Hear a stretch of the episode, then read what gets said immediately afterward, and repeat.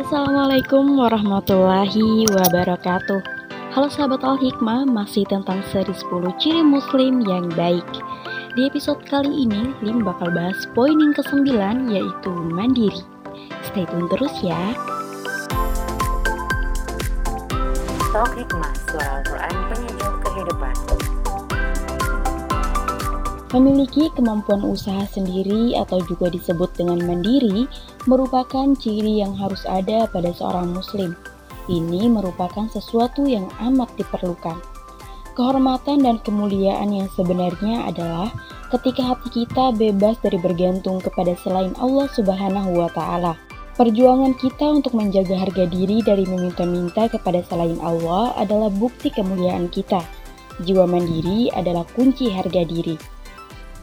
Mempertahankan kebenaran dan berjuang menegakkannya baru bisa dilaksanakan manakala seseorang memiliki kemandirian, terutama dari segi ekonomi.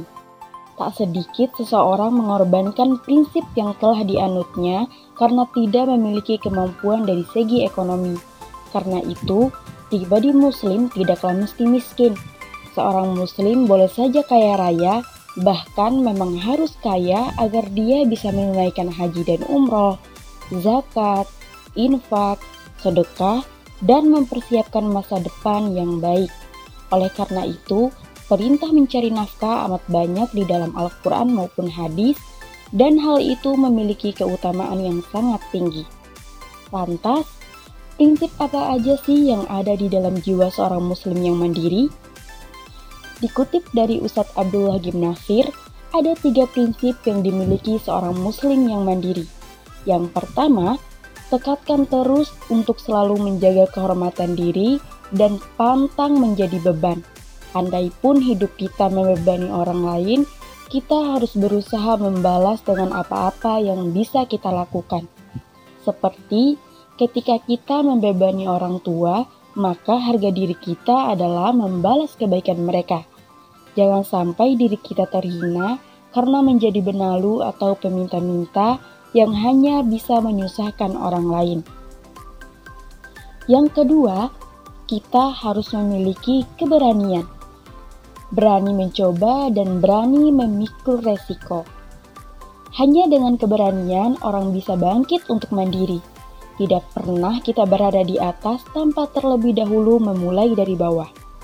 Semakin kita mampu melawan rasa takut, rasa malas, dan rasa tidak berdaya, maka akan semakin dekat pula keberhasilan itu dengan kita. Sungguh, dunia ini hanyalah milik para pemberani. Yang ketiga, nikmatilah proses. Segalanya tidak ada yang instan sahabat al-hikmah.